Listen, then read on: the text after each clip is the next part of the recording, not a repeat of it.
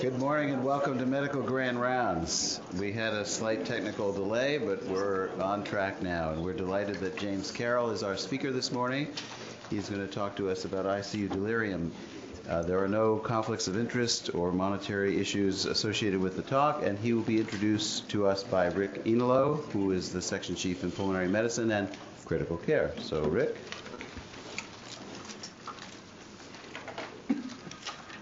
So it's a uh, it's a pleasure to introduce um, my colleague uh, James Carroll, who um, uh, we recruited from the University of Iowa about four years ago. I think it is, maybe more. Um, uh, James is probably known to most of the house staff who have rotated through the ICU as an outstanding uh, clinician and teacher, and he's won teaching awards. Um, he did his undergraduate education at a small college that most people never heard of, um, Amherst, and did his, um, his uh, medical school at uh, University of Iowa, where he did his uh, residency and fellowship, and then stayed on faculty for a while. Uh, he has an interest in pulmonary hypertension, in asthma, in intensive care.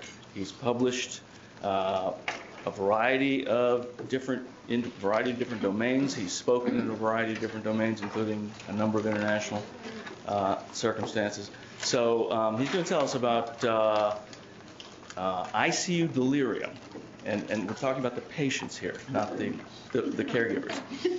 James.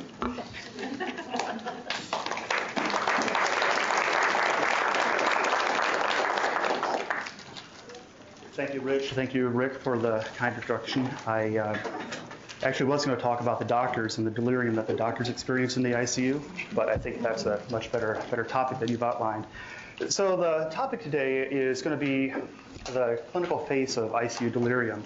I'm, I'm very happy to be to be joined by one of our uh, former ICU patients, Connie Sheehy, who will be sharing some of her uh, observations and experiences while under the under the care of many myself and many of my colleagues in the in the ICU. Also, quite uh, quite uh, uh, pleased to see many of my ICU colleagues, uh, both uh, physical therapy, pharmacy, nursing, members of DART, welcome to Medicine Grand Rounds.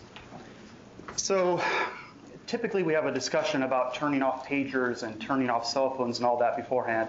I think for the purposes of this talk, really, the more noise you can make, having side conversations, having anything going beep and buzz and all that, that is perfect. That really, I think, will set up the stage for the talk on, on delirium.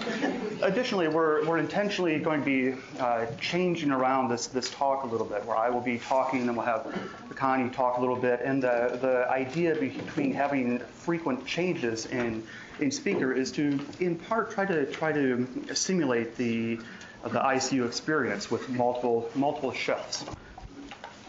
Uh, with by way of disclosures, I, I, have no financial relationships with any uh, that I need to disclose for this talk. What I would like us all to be able to do at the conclusion of this talk would be to be able to list at least five risk factors for the development of, of, of delirium and uh, I put parenthetically critically ill patients. These risk factors are derived from the, mainly from the non-critically ill, but we're extrapolating that into the ICU.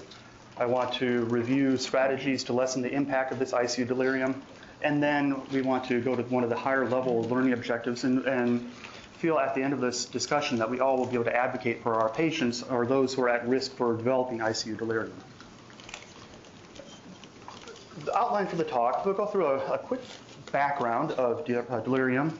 I'll go through a reference case, define delirium, discuss etiologies, talk about how we diagnose it, talk about how we can treat it, and then uh, at the very end, I'll go back and pay another visit to our, to our reference case. We, we know that the utilization of ICU resources is increasing. From the years 2000 to 2005, ICU bed capacity increased the number of, of days people spent in the ICU increased, and the number of beds that were occupied increased. At the same time, we have people, more people surviving their ICU stay. If you look at the beginning of the 1990s, uh, ARDS mortality was up in the 60% range, and now it has dropped down into the 26 to 30% range. Likewise, sepsis mortality was high in the 40% range at the beginning of, of the millennia and has subsequently dropped about, about 10% to, uh, to a 27%.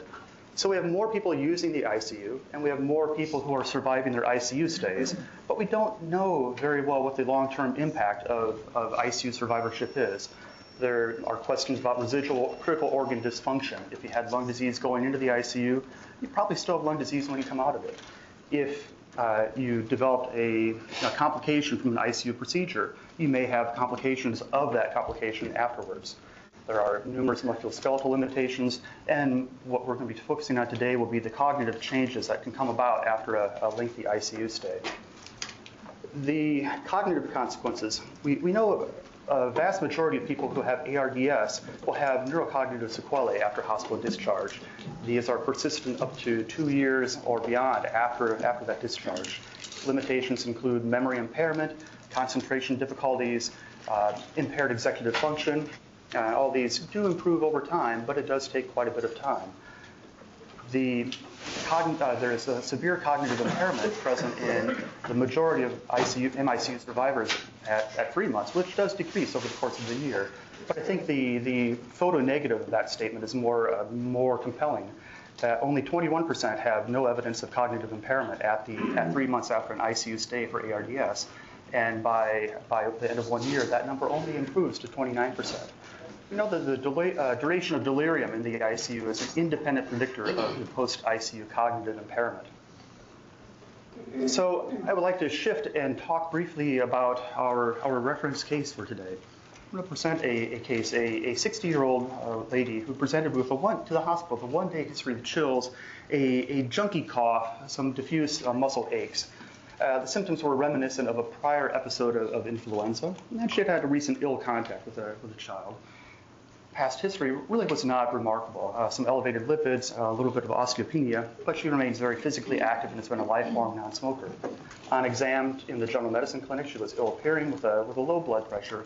Pulse was a little high. Oxygen saturation was normal on room air. On lung examination, the astute clinician identified crackles in the right posterior base, but there were no other obvious signs of, of physical difficulty. She had a chest x-ray on the 31st uh, to evaluate those crackles, and they uh, identified essentially a relatively normal-looking chest x-ray, some some hyperinflation, some fluffiness, perhaps around the right hilum. She uh, had a, a, screen, a sputum screen that tested positive for a human metapneumovirus, an emerging viral pathogen that we're becoming more aware of these days. Was admitted to the hospital medicine service for IV antibiotics and for, for fluids. On January 2nd, uh, she had increasing respiratory uh, difficulty, had a need for more oxygen. I had a, a, gram stain that tested positive now for uh, Streptococcus pneumoniae. Was transferred to our step-down unit for, for further medical care, and over the course of that night had a rapid uh, clinical deterioration. Ended up in the ICU the following day for initiation of mechanical ventilation.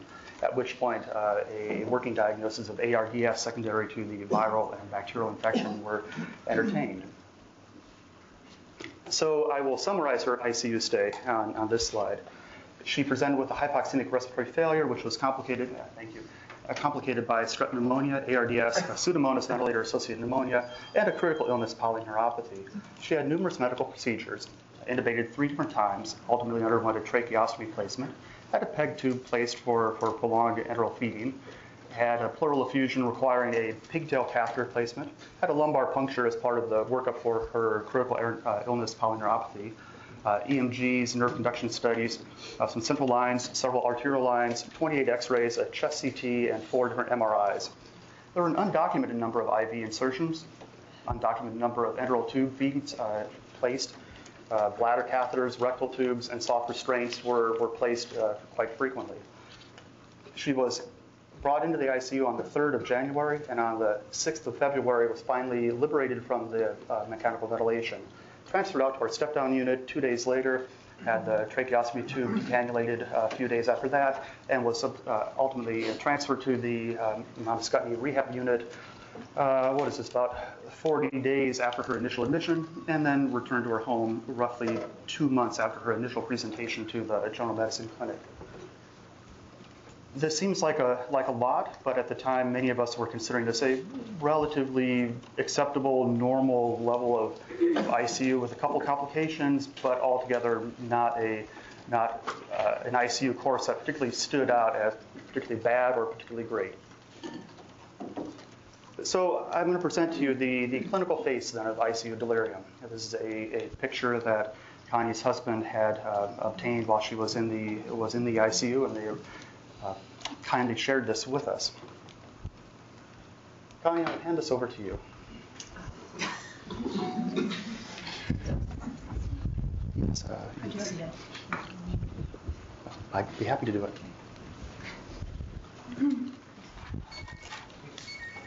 Good morning, I'm the reference case. And, uh, if I ever thinking I'm having a bad hair day, I just look at that picture and just tell myself I've looked worse. Um, I'm going to tell you about my brain on drugs and the thing my mother needlessly worried about my teenage years. But you know, Mom, you were probably right. Uh, last winter, I would have flushed my straight A average down the drain, never gotten to any college you've ever heard of, and um, probably ended up asking people from my career, would you like fries with that? So I want to just give a shout out to my husband, Harry, who was an integral part of this presentation and some of his writings. He could not be here today. He is down raising money for Dartmouth. And he told me last night, I'm glad I'm not going to be there. I would probably blubber throughout the whole thing and distract you. So, um, so back in the first slide, and, and, unfortunately you have to see that again, you can see how productive I was on drugs. Um, it looks like I'm sleeping peacefully away, when really, in my reality, I was sitting in a really clammy beach chair, um, trying to fill out an application for a summer rental in the exclusive Dartmouth Peninsula. Now, I don't know if Geisel faculty are eligible for this. You'd have to check. It's, a really great deal. And it looked kind of like this. It took me a while, took me a while to find that image. Um, so let's think a little bit more about that. So that, that is uh, one of the houses that I thought I was going to get as I sat there. And when I was sitting there waiting to talk to this committee, I could hear them deliberating in the next room. And one of them was saying, we shouldn't put them ahead of others. You know, they've only been here three years, and, and he's an athletic director. You know, he's not on the faculty. and then a woman's voice said, but she's been so sick. You know, we really feel sorry for her. We should do this for them. Then another guy chimed in and said, well, he's had an affair, so why should we reward them? And I just despaired. I thought, oh no, it's all around town now if they know about it. So this particular house, which actually was really neat to find because it had the blue and white awning that I saw, I could envision inviting all our friends there over the summer. I, I worried that we'd already made plans though, and I really need to check with Harry. I was also worried about the teenaged pair who always delivered my drugs to me. I was never actually in the hospital. I was always in different private homes, and this poor little couple, these kids, lived in this bleak rural home and took care of people for extra money. But now they were developing their drug business and delivering drugs on the side. And I was waiting for those drugs. And in, instead, there were some bullies who were trying to take over their route, and they were in front of me. I could see them through the glass in the door, which I assume was the ICU glass. And I was so afraid, and I said, Oh no, I put the committee at risk. Um, I need to call Harry. Where is he? I think he's at a hockey game. He could save us. And then smoke leaked into the room, and which often happened to end my different scenarios, and I passed out. So these are the characteristics of my delirium. And just it's really important to note that they were not dreams. They were detailed recollections. I remember these as clear as a bell. And I think it's really important to know that I felt all the emotions that the situations presented. So I felt abandoned. I was scared. I needed to solve the issue. They were connected. So I'm never sure, I know when some of them happened, but in the different scenarios, smoke was always a factor. Harry's affair was always interfering with something I was trying to do. Um, I always, I was just devastated that I could never drink anything or eat anything. Meals would be brought near me, and I was never invited to participate. never could figure out why. I didn't realize I had a tube down my throat. I distorted time. So I was mixed up on my day and night. I thought it was July for some reason. And I will never use the expression again, he doesn't know what day of the week it is. Because I didn't know what day of the week it is, and it's kind of mean to someone who's kind of out of it. The location was always wrong. I was on the West Coast. I was never in a conventional room. My scale, my visual scale was off. I often thought, I thought there was a Christmas show taking place in the basement of Dartmouth to make extra money. Huge, huge uh, stage set. I thought I was in, opu- in an opulent 20 foot ceiling ho- hospital room at one point with marble. Um, what else? I felt I fell through space all the time, often with the harps and the cellos and and I think the violins for the Christmas show. I would always tumbling in space with them, and I faced a lot of challenges. One of the ones I remember so vividly was that I had been date raped. I had been drugged. Well, that was true, and date raped by a, Dartmouth basketball player. I didn't know exactly who he was, but there was an investigation. I thought I had AIDS. I called my friend Lori, who's a psychologist down at Williams, and she brought me up a shopping bag full of drugs for my AIDS. I didn't know quite how to take them, but thank you, Lori. And I think the, the date raping thing, I think definitely coincided with the, the placement of the rectal and Foley catheters. Um, this was also, let's see, and trying to help me with these scrambled thoughts was so distressing to my husband, and he was already very anxious and exhausted. So the, I'm sorry, there's that lovely slide again. Um, but being intubated, the, the best thing, these are some of Harry's writings, so if you can just read through and multitask while I'm talking. But he wrote on CaringBridge, which is a wonderful, wonderful vehicle for letting people know about your, your condition, and it allows people to respond and really helped him. It was very cathartic for him, but also allowed him to uh, receive words of encouragement and prayer and comfort back. Um, was wonderful during my recovery because I, I, didn't read it right away, but as I recovered and, and, Harry felt I was able, I was able to understand what had happened to me. It was very, very key. Um, okay. now that was what Harry was thinking. You saw, I don't know if you got a chance to read it, but he talked about those three different times and how he just ached for me and how he'd been there 18 hours a day and how hard it was to see me and it just was so terrible. So this is what I was thinking. um, in fact, his emails, his he also wrote me an email every day personally. His recollections were made our male friends just out of their minds. They said they would never be able to keep up. He set a whole new impossible standard for husbands around the world. so, so while he was penning these beautiful thoughts, I was dealing with, with his affair. And the first time I was extubated and I could talk, I could, my voice in a scratchy whisper, I said, and he leaned forward, inspecting to say, I love you. Thank you for being with me. And I go, I know about you and that girl. and, and he was so shocked. It was such an incredible effort for him. I would have loved for a psychologist, someone in a white coat, to kind of be there and have helped him through that. We laugh about it but, now, but I think it was quite a burden. And uh, I actually saw on the Valley News Sheehy's marriage on the rocks. I was mortified. I decided I was going to fight for my man. I was going to find out about this. So I went to his office, and I was creeping along the floor because I knew I couldn't walk. And I found my friend Chevy, who appears in a lot of my deliriums. And she told me that Harry was devious and he wasn't who he said he was. And I was just devastated for our marriage, but also for Chevy and her husband Donnie, who were younger good friends of ours and for whom we really felt like we were mentors and role models. And so I'd been betrayed to them. And, and uh, but I found Harry in his office, and I confronted him. And his first reply was, "I didn't do anything." Kind of a Clinton, you know, thing. and I kind of felt good about that. But then he said, "I did hold her." And then he looked at me and he goes, "And I really meant it." And for me, this was devastating. I think Harry, when in my delirium, talked about, I wish I could hold you. His writings talk about that, but I was a little bit filled with tubes and everything. So that was so crushing, and I was going to do something about it. So I, to my delight, somehow I figured out this other woman was married to another woman, and they had three children. And I thought I have a chance. Harry definitely doesn't want to raise three children at this age. and I thought the other woman thing, I had a, a leg up there. So I went to the proper authorities and I got them all transferred to Dartmouth's location in South America. so if you have any colleagues that are annoyed, that's where you can send them. And so, you know, I packed up my non-existent troubles and sent them to imaginary locales.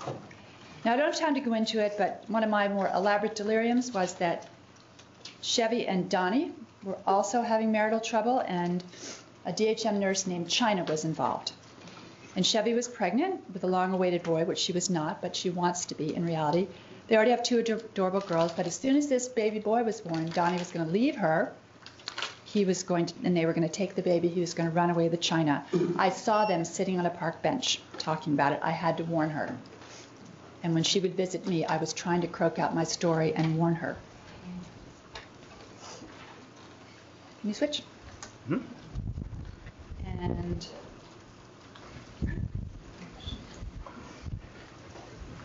Thank you, Tanya. I think that really gives us a, a, a good uh, idea of the, of the sense of reality that, that delirium has, has played in, in your experience. Delirium is defined as an acute brain dysfunction. This includes a reduced ability to focus or shift attention or sustain attention. Uh, there is an alteration in your, uh, in your cognitive skills or, or evidence of perceptual disturbances. The onset for delirium is typically acute, uh, within hours to days, and fluctuates over the course of the day. There can be typically an evidence of some cause for the delirium, and we know that this is highly, highly prevalent among critically ill patients. Upwards of 80% of people in the ICU may have evidence of delirium.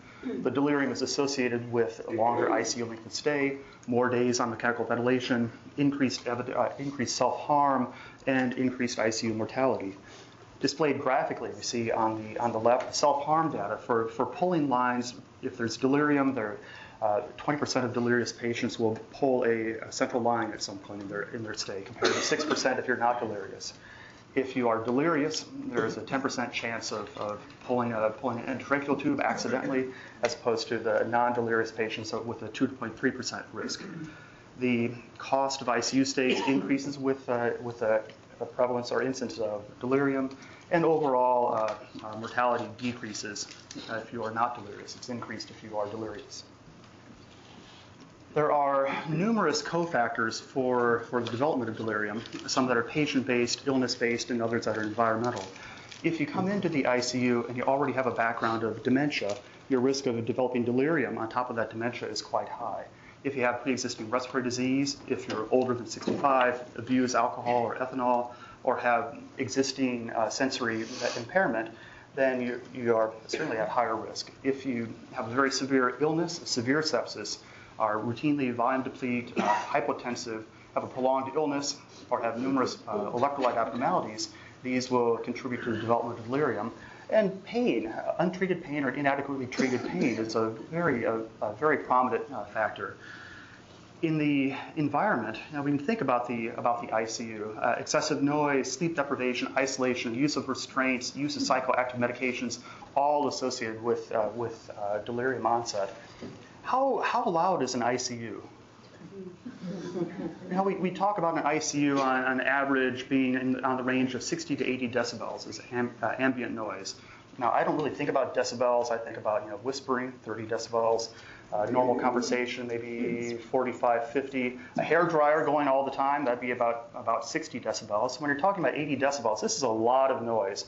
This would be, you know, if we could all turn our pagers on and off and carry on cell phone conversations, this would be have an emulation of, of that of that experience. And this is all in the background of somebody who can't do anything about this. They can't escape this. They can't shut the door. They can't they can't get away from this from this noise. Uh, sleep deprivation is also a, a, huge issue just because we, we do a lot of interventions the way we design our ICUs to prevent people from, inadvertently prevent people from, from getting a full, a good night's sleep. Uh, this is this is a hand waving slide that I uh, debated whether I should put in. You know, the, this is supposed to tell us that we understand why someone can go from being calm and alert to delirious.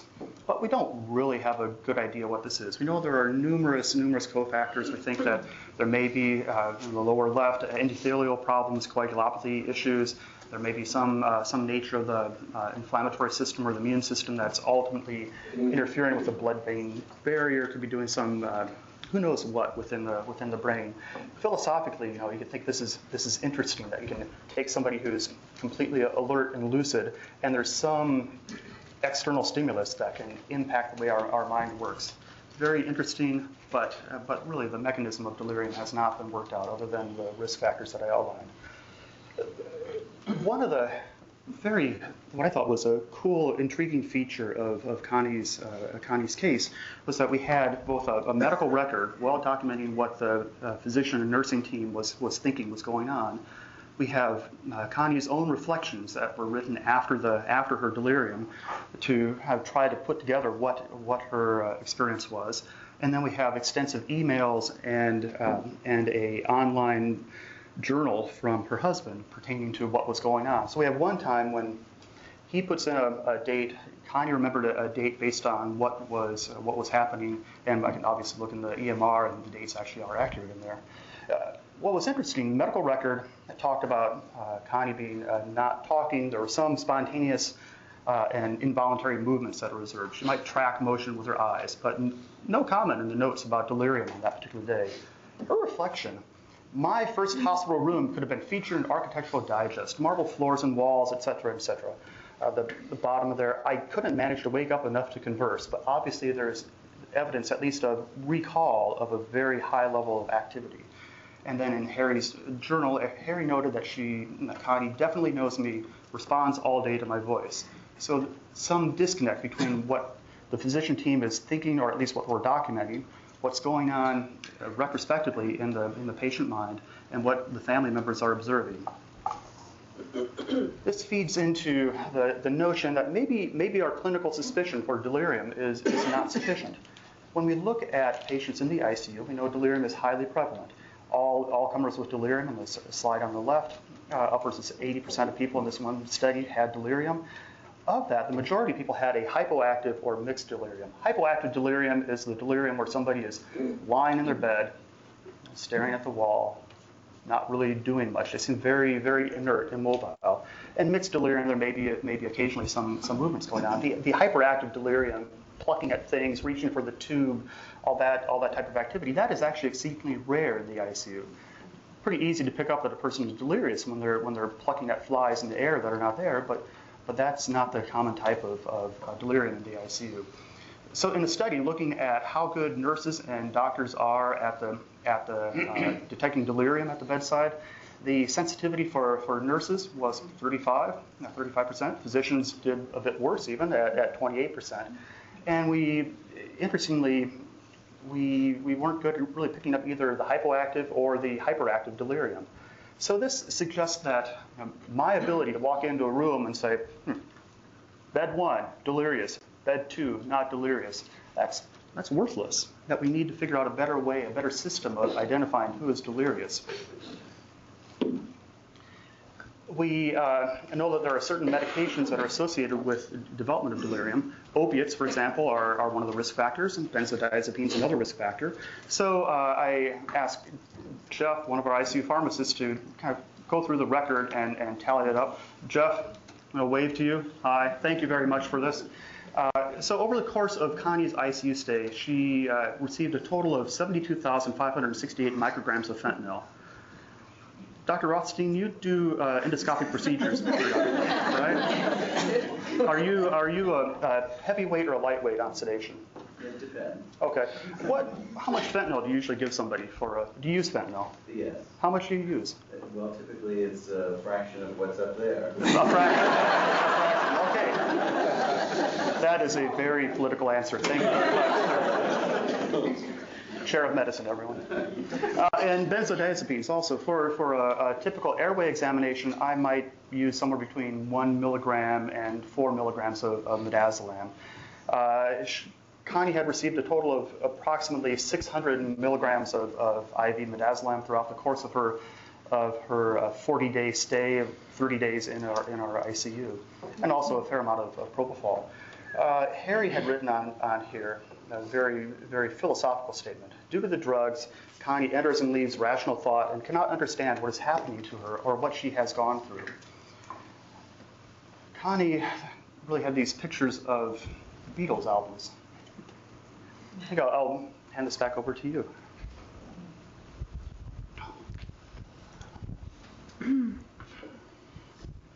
Okay, I am post-trached in this, and really looking good, don't you think? Compared to those other slides. Harry was so excited he could see my mouth and see me smile, and oh my gosh, for weeks it have seemed like years. I've ached for her to be able to reach out. In a simple moment late this afternoon, Connie reached out, touched me, and smiled. And in my mind, I saw her before all this happened. And he said he left. I had an easy smile, born of a peace. So just very tender and thought I was peaceful. And sometime after the surgery, during this time, I wrote furiously on my pad, which is one of my. I wish I could bring in all my writings. I have a few samples to show you, but I was convinced that they had run out of anesthesia. I was really upset about that. Now, I suppose if, if I'd been taking all those drugs prior to anesthesia, I might not even noticed that I was on anesthesia. So um, I was quite mistaken about that. So go to the next slide. So here's some samples of my writing. And these are some of my really my better ones. And um, if you can read that, it says, I not a drug addict. And I, I think when they were trying to wean me off the drugs, I, I wanted to say, when I get home and everything doesn't hurt and I can breathe again, I will not take drugs, but I really need them now. My sore tummy, my peg tube was a constant source of irritation. On the right, please give me more air. So I often, it's very scary not being able to breathe. And my heart goes out to all of you, any of you who've experienced that. Um, it's, it's just terrifying. And um, when they're trying to wean you off the ventilator, somehow having some Ativan is very helpful. That was my favorite drug of choice. Next one. Okay, now this one is much more legible. Um, and what Harry wrote. You know, when you're ordering something on the web or trying to email an article, you know, the site prompts you as reference. And I would be so angry with him when he didn't understand. And this is pretty late. This is, I'm writing uh, to my friend, my dear friend Deb, who spent time with me, lots of time. She actually translated this surg- surgery in AM. Thanks again. I think I was saying, let's pray. What was the other one, Deb? Oh. Let's pray God's that tomorrow is my surgery. I think is what you were writing. Don't you think that that's, she spent a lot of time with me, so that. And for me, it felt like that pad weighed a thousand pounds. It was so hard for me to write, and I thought I was being clear, and I obviously wasn't. Next slide, please. So we, we spoke about uh, clinical assessment for delirium not being adequate and trying to develop a screening tool. Fortunately, there is a screening tool that exists. Unfortunately, we don't use it. Uh, the, the screening tool that we use currently primarily is the, the RASS scale, which is a uh, sedation scale. How, how sedate is a person? So we it ranges from a negative five, which is a person who's comatose, to a plus four, they're levitating off the bed with, with uh, anxiety, agitation. And we try to target our sedation to a, a RASS somewhere in the, in the light to moderate, negative two, negative three range to try to keep a person relatively calm during, during their ICU stay. Now, what we should be doing is going on to the next step, which is then to assess for the presence of delirium. Under this, uh, under this protocol, we would first say, ask, is a person able to be assessed? Are they under deep sedation or in a comatose state? If if they are, then you can't assess whether they're delirious or not. But if they if they are not, then you go on to assess for delirium. And delirium is actually pretty pretty simple. First ask, is there a is there acute onset of mental status change or a fluctuating course of mental status? If mental status is spot on and no problems, no delirium. If that's pr- uh, present, you then look for evidence of inattention. And one of the methods for ask, know, for doing this is to ask a person, you know, hold hold my finger, and I'm going to say a, a phrase. I'm going to say uh, words. The save heart, S A V E. You can read it out yourself. And every time I say the letter A, I want you to squeeze my hand. And if they make fewer than three errors during the course of this, then they're not delirious. But if they if they squeeze inadvertently or do not squeeze at a time they should, and they do more um, errors more than three times, they may be delirious. So you go on to the next level of, of testing. is there evidence of altered level of alertness? So a RASS score of anything less than, uh, anything other than zero, then they, you can stop at that point. At that, if you've gotten to that point in the algorithm, they are delirious. But if they do have a RASS score of zero, then you look for evidence of disorganized thinking. These are, are uh, answering some questions. Uh, does a does do fish swim in the sea? Is I would have been sure. uh, is one pound heavier than two pounds? And a series of a series of questions similar to that, four questions in total. And then there's three commands. Three commands. Number one, are you, are you having delirium?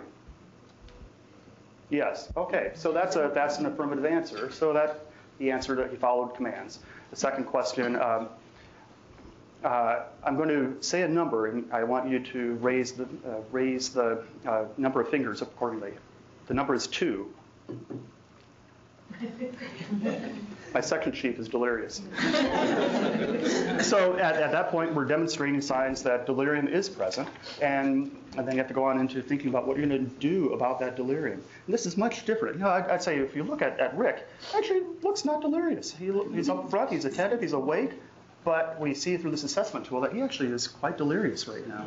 I think I have a performance review later on today, so I'm a little worried. Uh, so the slide on FDA-approved drugs for treatment of delirium, right? I- At this point, we have identified delirium, so we trot out the, the pharmacopoeia, we find drugs, and we treat it. Well, there actually are no FDA-approved drugs for treatment of delirium. There are drugs that, that get used off-label. There are, which is a no-no. No. It's okay. Uh, but you know, we don't really know how, how good some of those, how, well those drugs will work, and they do not have the FDA indication. So I will not talk about these drugs. There's a um, relatively new treatment algorithm, this uh, SPR approach. First of all, screening for screening for delirium. If you if you don't know that delirium is present, it's going to be hard to treat it. So look for it, particularly in patients who have greater than uh, more than a few of these risk factors for it. And then move on to the prevention of brain dysfunction, this ABCDE algorithm. Uh, first is uh, you have to awake people periodically on a daily basis. We lighten sedation to the point where they can wake up. And at the same time, see if we can, uh, perform a spontaneous breathing trial or lessen the support from the mechanical ventilator to see if they can breathe on their own. The, the big change in this is that in the in the past, people would lighten sedation at one part of the day and then do a spontaneous breathing trial on, a, on another part of the day. Uh, this algorithm would suggest perhaps you should see if a person can breathe spontaneously at the time when you lighten their sedation. Very, very provocative, I'd say. The second is the, the choice, the choice of sedation. There are newer newer sedatives that may have may have a lower association with delirium. There's still some study out on, on some of these medications. Monitoring for delirium, once you've identified it, checking it, tracking it every day to make sure it's, it's present or absent. And then finally, uh, getting people up, mobile, active, out of bed as early as possible is associated with a decrease in, uh, in delirium. I think the, what I alluded to early on was this, this restoration of brain function after a person comes out of the ICU. Typically, the ICU docs, you can almost you can almost hear us giving each other high fives when one of our patients rolls out of the ICU to go out to the step down unit or out to the floor. We're like, great, our job is done. This person has survived their critical illness, but they they haven't. They've survived the acute part of the critical illness, but that critical illness lasts for a long, long time afterwards. On the left is the data for the uh, coordination of spontaneous awakening and breathing trials. The top line is uh, you know, this uh, coordinating weaning sedation and trying to uh, wean mechanical ventilation at the same time. And the bottom is usual care, you know, wean sedation whenever you want to, and try a spontaneous breathing trial every day. And the, you know, there is a statistically significant increase in the rate of uh, the timing of ICU discharge for people who wake up from sedation and try a spontaneous breathing trial in coordination. On the right is uh, new data regarding exercise and early mobility for for control patients where you know people decide to you know we get physical therapy involved at a time when it seems appropriate appropriate or we don't. We just go through usual care. Uh, people are in the ICU longer than people who get a very coordinated effort at early physical therapy, early mobility, even when a person seems like they, they may not be able to participate, passive range of motion, uh, then as soon as they start lighting up on sedation, trying to get them to follow some commands for, for reasons that are maybe not entirely clear, uh, that will decrease the amount of time uh, significantly that the person is in the ICU. It also drops the amount of time that a person is in uh, delirious in the ICU. I'm thinking, Mo, we, we had uh, one person where, where I think I put in a note, uh, need early physical therapy to try to help chaperone uh, this person throughout their sedation weaning. I remember you had thought that was particularly uh, comical. I'm not a good chaperone. Yeah, yeah.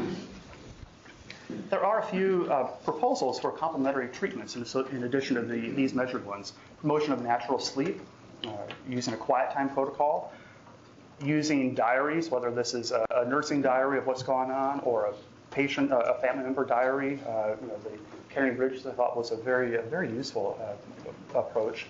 Relaxation techniques have been described as a way to promote sleep. Um, massage has also been uh, used as a way to try to decrease agitation or anxiety and perhaps decrease the, the use of medication. Music therapy. You know, you can imagine, uh, you know, some of us might be listening to some relatively calm music, but uh, Dr. Enlow, for example, if I think if we put on some calm music, he would probably get more delirious, and he really wants his Metallica. But I had that right, right? And another another question. Uh, we often will put on television uh, screens and we'll say, oh well, we'll we'll put the TV on so our patients can have some idea. We it's sort of like like uh, like bad parenting, right? We'll put our put our television on and say the television is reorienting our patient into what's going on in the world.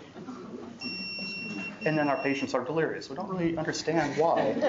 You know, so it really is at the discretion sometimes of our of our nursing staff to choose what the channel is going to be.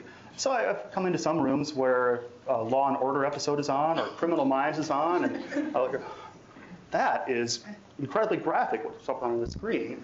And turn over here, and here's this uh, relatively uh, inert uh, uh, patient who's just sort of staring at the screen and has this panicked look on their face. Had a chance to talk to one individual after this, and the, the level of PTSD that that person had, uh, based on prior life as a, as a prison guard, now being tied down, sedated, um, violated effectively, with the idea that there was there was active trauma and, and criminal acts that were being presented to them continuously, and they could not escape. It was just you know it was just incredibly uh, sad. Ter- I felt terrified for this person.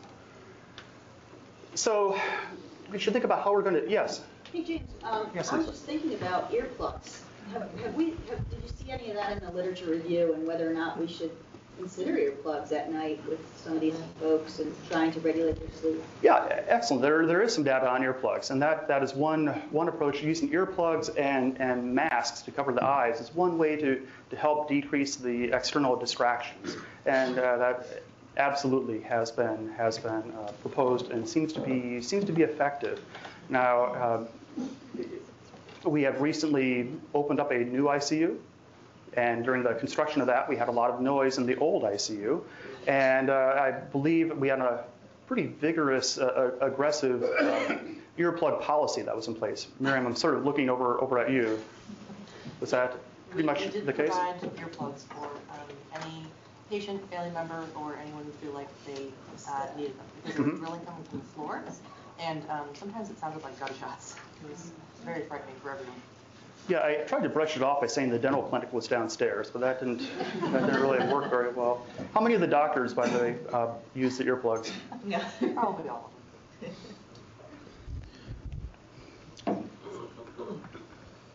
So how do we advocate for our, for our patients who are at risk or have delirium? I think one of the one of the key elements that I've that I've picked up from talking to Connie and Harry has been the the importance of discussing with our our patients and saying you, you are you are having delirium right now. What you're experiencing is not real. Uh, it, we hope it will get better. We're doing what we can to get this better, but it's it's not real. And at the same time, counsel our patients' family members that our, our patient is going through a very tough time during their critical illness, and they're, they're having thoughts that are not reflected in reality. This is delirium, here's what we can expect, here's a time course, and, and at least provide some, some education for this. We have to think about delirium really with the 8% uh, prevalence in the ICU, we should be thinking, does this person not have delirium? And if they, if they can't prove they do not, assume that they do have delirium you know, asking the question, are you having delirium? When Rick nods his head, yes, I am. Well, I, I shouldn't be sitting up here and kind of laughing at him and saying, he's delirious. Instead, I should be figuring out, well, what, what can we do to help bring him back into reality? What can we do for our patients to help bring them back into, into their reality? Uh, we talked about use of diary, uh, anything we can do to establish a familiar environment. You know, the daily change in room is probably not helpful trying to have family members bring in uh, artifacts from home, be it familiar pictures or the cuddly bear or any, anything like that is, is helpful. If a person wears glasses, you should probably give them their glasses. Uh, think about being in an unfamiliar environment where it's dark, where you're um, altered, and now you don't have glasses, so you have no idea where you're going. I think that would be incredibly, incredibly frightening we need to do everything we can to minimize uh, noise. I was recently in the in the ICU at night, and it was a relatively relatively quiet night. So I, sorry, Allie didn't really feel like going home quite at that moment, so I sat down in the hallway and, and just chatted with the nurses and the RTs for a little bit. And I thought, you know, here here it is. I'm, it's quiet in the ICU, and I'm sitting in the hallway, and I'm carrying on a really kind of loud, boisterous conversation. And there are patients around here who are trying to sleep. I'm giving a talk on delirium in a week what am I doing? and we have to be we have to be aware of that. And if we're going to have a loud conversation, move it someplace where, where it's not going to interfere with our patients. And then finally, the what struck me so much was the uh, the um, information about uh, about the Foley placement or the rectal tube placement and how that fed into into Connie's delirium. And we we tend to think of a lot of these medical interventions as of nonchalant, almost um, routine housekeeping type maneuvers. But these may have incredible impacts in, in somebody's um, delirious reality. So we need to be very deliberate with our, with our choice of words and announce what our actions are and explain why we're, why we're doing things. So I'll pass this back over to, to Connie. okay. So there I am, and Joe, are you here today? I was trying to. No, Joe wasn't able. Anyway, I saw Joe a lot. I kept flunking the pudding test week after week. And um, there was this beautiful picture of frozen pink daiquiris that were melting on my shelves. I wanted them. I would be so annoyed that Harry would never serve me one. And the doctor scolded me on rounds one day for drinking. They discovered we had been drinking. And uh, those are Harry's words at the bottom that Joe often walked in fear and trepidation because I, I would. he really taught me well. By the end, I was actually much more scared to drink. I was so afraid of aspirating. So now I just I close with I look pretty good there, like I know what I'm doing, right? I look with it. I'm drinking, and that particular night I had the worst delirium, and it was my last official one, and Deb and Harry had Harry had gone to a hockey game and Deb had gone home to make dinner for her husband at a decent hour. They thought I was going to be fine. Harry left me my cell phone. I didn't even think I could use it. And somehow, all of a sudden, my room grew. It was a big round room, and I was in Deb's house. And I could hear Deb's voice totally clearly on the other side. I heard all these people partying. I thought they were playing board games, and I loved Scrabble. And I all of a sudden I realized now here's a person who's been with me and shown me so much love and caring, prayed with me all the time, and she's let me down at the last minute. And she's had this party and I'm not included, and I'm scared and I'm alone. And why didn't she come get me? And I'm thinking, how am I going to get back to the hospital? How did I get here? I'm going to have to call a cab. Are there cabs in Hanover? All, all thinking, trying to, whatever. So, do you know what I did? I go, oh my goodness, my cell phone. Harry left it on the bed. I called her. I don't know how I did. And she saw the number and she was just shocked. She was just putting taking the roast out of the oven. And she answered the phone and it was me. And she told me later she, I called her twice. And I said, Deb, um, you know, I'm here. I'm, I explained the situation. And she said I, I sounded polite, but I was miffed. And um, so anyway, Deb was a little concerned, and she told me, you know, you're in the hospital, call the nurses, ring your call bell. Those in the nurse, the shift change outside, and they had just moved me to this room. So again, that room change, I didn't know where I was. I heard all that noise. I thought it was a party.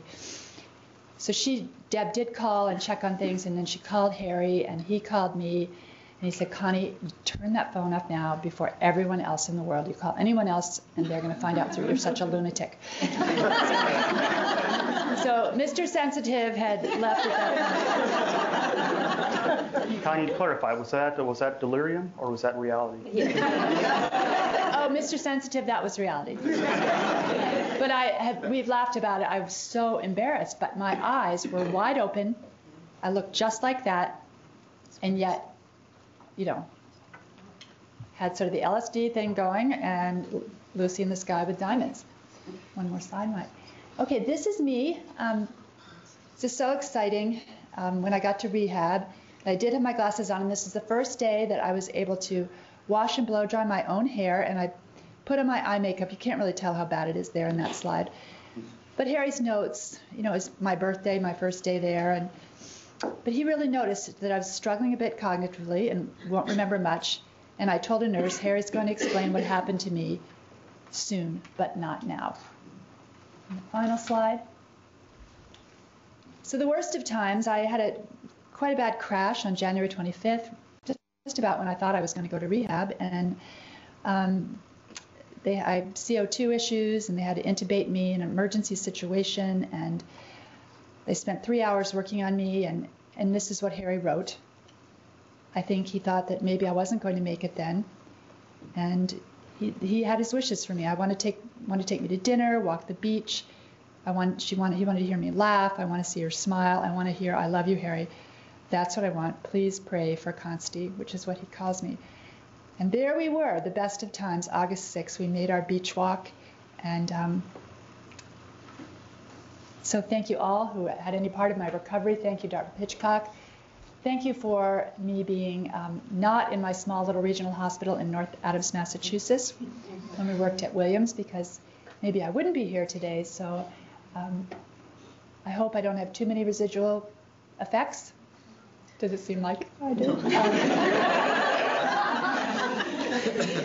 and thank you, James, for working together with me on this.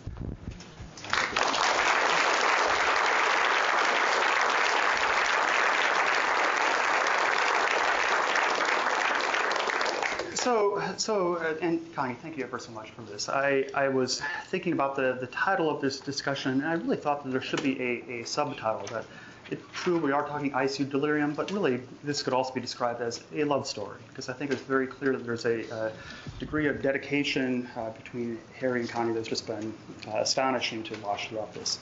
So in summary, recovery from critical illness is prolonged with physical and psychological burdens extending beyond the ICU course. There are multiple risk factors associated with the onset of uh, delirium. We can modify the use of benzodiazepines or limit noise or help people promote sleep. We can uh, get rid of or at least minimize isolation. We can uh, improve their sensations. We can try to restore their volume status and, and treat pain when applicable the strategies to lessen the impact of delirium are really based on correcting these modifiable risk factors. We shouldn't use psychoactive medications if we don't need to. We should get people off the ventilator as soon as we can so they don't need more medication to tolerate the ventilator. And we need to get them up and active as early as we can. But first of all, we have to be aware that people have delirium and look for it. Finally, I hope that throughout uh, the stories that you've heard today, that you realize the uh, can recognize the deep impact and lingering impact of, of ICU delirium. We all come across patients in our, in our uh, care who are at risk for the development of delirium, and we should be all taking steps to identify it and try to try to correct it, try to minimize it whenever we can, and also help our patients through this delirious state. Uh, I need to acknowledge again Connie and Harry for sharing all their personal reflections, their emails, all the photos that they've offered up for, for this uh, discussion. Uh, again, Connie.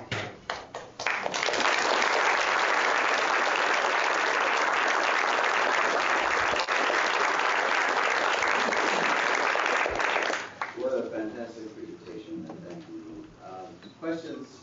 I guess one of the ones I'd start out with is, how well are we doing now coordinating our new and invigorated approach to everything from our new ICU, uh, windows and rooms when we can, the earplugs, the noise mitigation. How well are we tackling that as a project? And what can we do in a coordinated way? Well, I think that, I think there, there's certainly a, a growing awareness of, about the about the challenges of, of delirium in the ICU.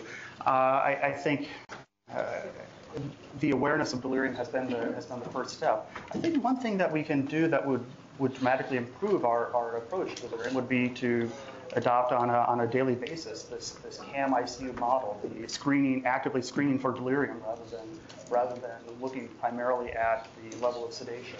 Now, the, the CAM ICU is a, it- which I showed before, is something that we have functionality for that in, in our uh, system, and I think that this is going to take a few steps for us to get to a point of actively using that, both on the physician side and on, on the nursing side.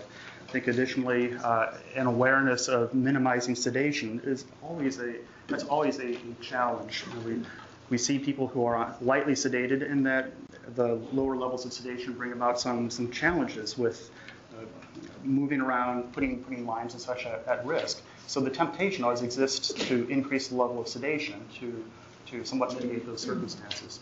But I think awareness is a, a good first step. James, thanks, Yes. and Connie, thank you for such a fascinating view into the experience of being an ICU patient. Uh, I just wonder, though, um, when we when you go through an ICU experience, it's such a horrible, prolonged experience. Is it possible that delirium is uh, itself a positive thing that the brain is doing to adapt?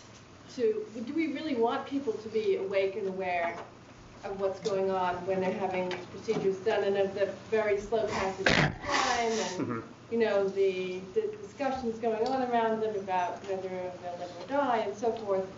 And the grimness of the ICU. I mean, is it possible? Is it possible that delirium is just a marker of being real, really rather ill, mm-hmm. Rather than a bad thing in itself? Well, I think I think it is certainly a, a marker of, of illness. We see a lot of those a lot of those cofactors. The more sick a person is, the more the more likely they are to develop delirium. The, the question of do we what level of, do we want any delirium? Is delirium at all protective against this, against uh, uh, for this experience? I, I don't think I can give you data on that. I think it's a, philosophically a very a very interesting interesting question. Uh, I mean, Connie, I guess I, maybe I'll, I'll bump this one over to you. You had a lot of a lot of uh, procedures and so forth done throughout the throughout the ICU stay. Do you think uh, being being aware, alert as you are right now when those were done, do you think that would have been helpful or hurtful or? No, I mean. I meant to mention that I, I would not want to see, I wouldn't want to not have had drugs at, the, at a lot of those times. And I think it's much more of when the delirium occurs or when the person can finally communicate it is is, to have someone there to say, you don't need to worry about that. You know, and, and it's interesting that you asked that. I remember thinking one time, one day, I am so bored. And I'm very judgmental about boredom. I spent all this time with college students, you know, well, if you tell me you're bored, then you are just boring. you're on this campus and you can't figure out something really exciting to do. But I couldn't read, I couldn't follow the TV, I couldn't write, I couldn't talk. And sometimes you wonder, did your brain do this because it was just so bored? But um, I don't know. I, I think it happens, but there's enough such, such feelings of despair and despondency connected with it that I would love for someone to have cut my knees off with it, and especially helped Harry through. Um, I had a question for you, um, and that is, um, uh, the, I guess the association with, um, with uh, pain medicine and, uh, and and sedation um, implicates those drugs in causing it, but I'm also concerned that, did you experience a lot of pain and anxiety? Maybe giving you more meds would have been beneficial and reduced your need to have delirium. Do you see where I'm going with that? We had that conversation Mhm. the other day. I think that's an interesting question, hard to tell. I was talking with one of my friends who's a psychologist. How would you do an experiment with that, with a control and, and that type of thing? I think that my pain was kept really under control. And I didn't, if I knew, I, I was aware of fentanyl, but I didn't know what it was. Um, so I kept thinking, oh, I don't have much pain. This is just great, and I'm not on any drugs. I don't think I was aware of how much my pain was controlled. I felt absolutely no pain with my trach. So I don't know why I thought they didn't use anesthesia. And um, I had, but I do remember having pain both with lumbar puncture I had and my peg tube hurt a lot. With my breathing and the, the Ativan that I wanted for that, that was just, to me in my mind, pure anxiety that I, my breathing trials, I couldn't breathe. I would breathe once and I go, phew, okay, do I have to keep doing this? And it was just so much work and I was so deconditioned.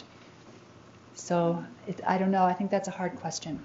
I think that there's some mixed data on that also. With benzodiazepines, it's pretty clear as a class effect that are associated with, uh, with uh, delirium. With, uh, with opiates, if you're using the opiate primarily for treating pain, once pain is at least objectively gone, that does not seem to be associated with delirium. But it's when you're using higher levels of, of opiates for more of a, a, sedation effect, that, that level seems to be more implicated. So there's mixed data on, on it. We'll take another comment. What a marvelous patient-centered, consciousness-raising process of, of letting us uh, recognize delirium. A couple things um, that you alluded to in terms of the medications and, and this extraordinarily anxiety-provoking situation when you're sleep-deprived and everything else. There is a, a progressive uh, literature on dexmedetomidine Mhm. and, and uh, as having less of a delirogenic effect when you need to sedate the Mhm. patient. Doesn't prevent delirium, but it seems that there's more and more studies Mhm. suggesting that there's less effects than you'll see with midazolam or the, or the effects that is certainly experienced in geriatric patients, but also in the ICU. One of the, so the, one of the things I wanted to comment on in this consciousness raising, it's not part of practice here to use the CAM, either in the, it may be in the unit now, but it's certainly not on the floors. And one of the residents had this great idea, so instead of having, you know, all these codes that we never look at, just have a little, another page in there of what the CAM is, Mhm. As part of the daily uh, rounding on our patients. So thanks for, Mhm. again, for bringing this to our consciousness. Yeah, thank, thank you very much. I think the, the idea of having a CAM ICU on a, on a card really should be fairly, fairly easy. I'm making promises I shouldn't promise, but would be easy to, to do. And the, the issue of Precedex or dexmedetomidine is, it's being used more frequently in the ICU. You're correct, that is not, does not have the same uh, delirium associations. And we're, we're seeing practitioners now trying to, trying to switch from, from benzos and benzodiazepines over to dexmedetomidine. It has its own side effects, but we're also trying to find a, a combination between the, both agents. The medical grand rounds of old had patients come to be with us, and this is just such a great demonstration of why that's so important to get a window into the world of the people we care about. Connie, thank you again for being with You're us welcome. and for your presentation today. Thank